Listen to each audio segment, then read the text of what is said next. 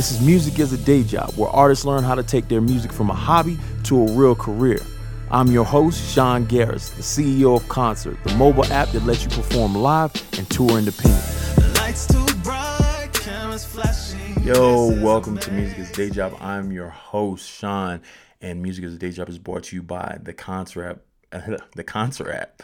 The Qoncert app is an artist accelerator that takes artists from opener to headliner to on tour and gives the fan the best opportunity, the best live music experience in the world.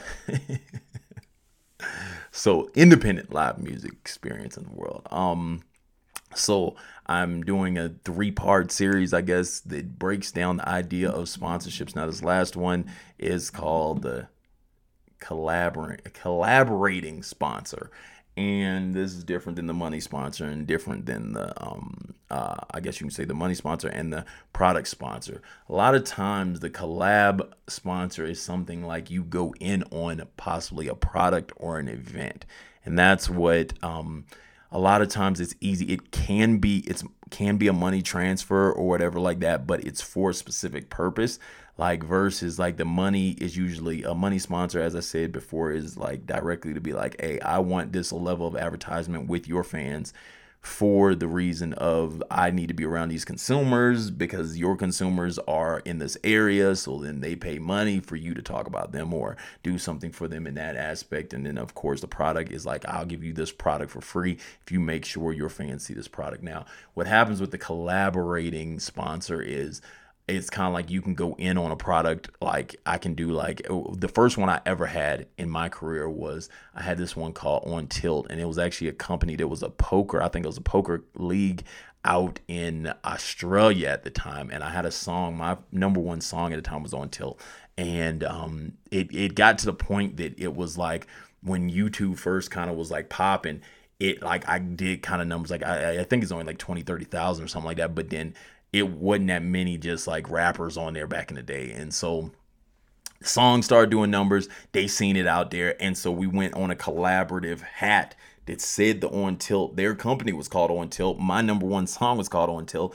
So they had their On Tilt signal on there and then it's tilted and then i put my signature in between it. So it was like a signature series of hats. Now i've seen also artists do signature series of like um, marijuana or signature series like alcohol. Like here goes a uh, for instance, this is once again why I tell artists sell tickets because when you know who your fan base is and you can tell who they all are, this is when you can make these other moves and leverage big things. I had a song called Loop and Jupe at the time,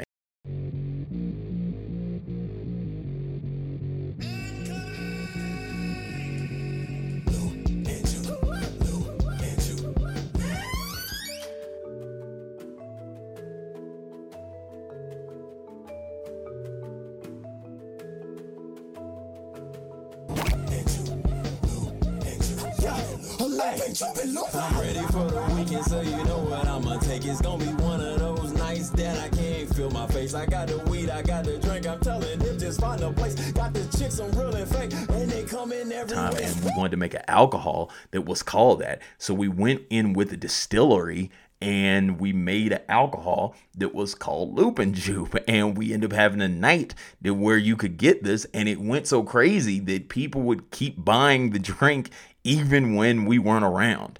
And so you had a drink and it, it, it was just dope. And when i first started doing Qoncert like before it was called Qoncert i was i was just testing to see if this made sense with other artists. And inside of building these shows for other artists and getting them to headliners and everything like that one of the incentives at one of the venues was that we had them make drinks for that artist. So then that night of it was a specific drink that was that artist's drink and they'd call it something.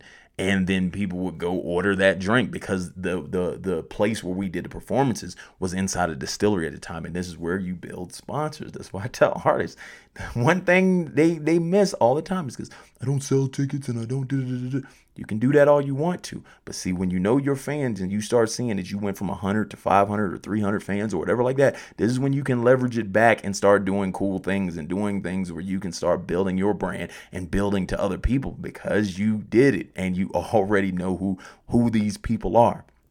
So inside of that, this is when we start doing these collaborating things, collaborating outfits like that had top flight num- names on it at that time, um, drinks, like anything. And see, this is where you can get sponsors to come out and do events with you, like events together with. Uh, one time we had one called Green Summer with the marijuana company, and in, in the Green Summer, um, or Summer Green or something like that, and then we we had all the we had all the marijuana influencers there and everyone just comes together. So good music influencers and then all the all the sponsors which were all like marijuana tied type of companies they would all come in and everybody's just like a community event inside a big venue and we did numbers. And it was just like fun and exciting and it was like a collabor- uh, collaborative experience and that is one when you have those sponsors you can do that because you know how many people you can bring out then all their people come out and then everyone ties together and it just creates tons of fun so always pay attention to this so you can start building sponsors and building situations where you can expand your brand and be whether collaborative or as I said, you can make money from this and then also on the other end you can get product from this. So then you have to pay attention to all that because these are the other sources and the things you need that are either going to cut back on what your spend is, what your expense spend is, or it helps you in income. So then this is why you do this. This is why you do this. And I can't stress that enough. This is why you do this. This is why you're getting on the Qoncert app. This is why you're trying to build it so you can build a fan base so you can do all this. Okay. So, once again, as usual, this is the uh, music is a day job and is brought to you by the Qoncert app. Now, the Qoncert app, once again, if you need it in your state now, this is what you need to do because we're only in three states right now. We're in Colorado, Utah, and Arizona. To get to other states, start telling artists, get onto the app because then when I can see the demand, that makes it easier for us to go out there and start capitalizing on that demand. And that makes it easier for us to get venues. If you have a connection to venues, reach out to us because that makes it easier for us to already have a venue. Then all we have to do is get the artists to start working in those venues, and then that's how we do it. So reach out if you have if you want it out there with you so you can start building your resume and start moving around and touring and doing what you need to do that's what you need to do to help us get out there i will be out there in time however if we're in a rush, if you're in a rush with your career right now, let's make it happen right now. You know what I'm saying? So, this has been Music as a Day Job. I think this is probably the third part of the series of the sponsors. So, make sure you check the other ones out so you understand all the types of sponsors that you can get. And I have some of my stories in those too. So, make sure you check that out. This is Music as a Day Job. I'm Sean. Yeah.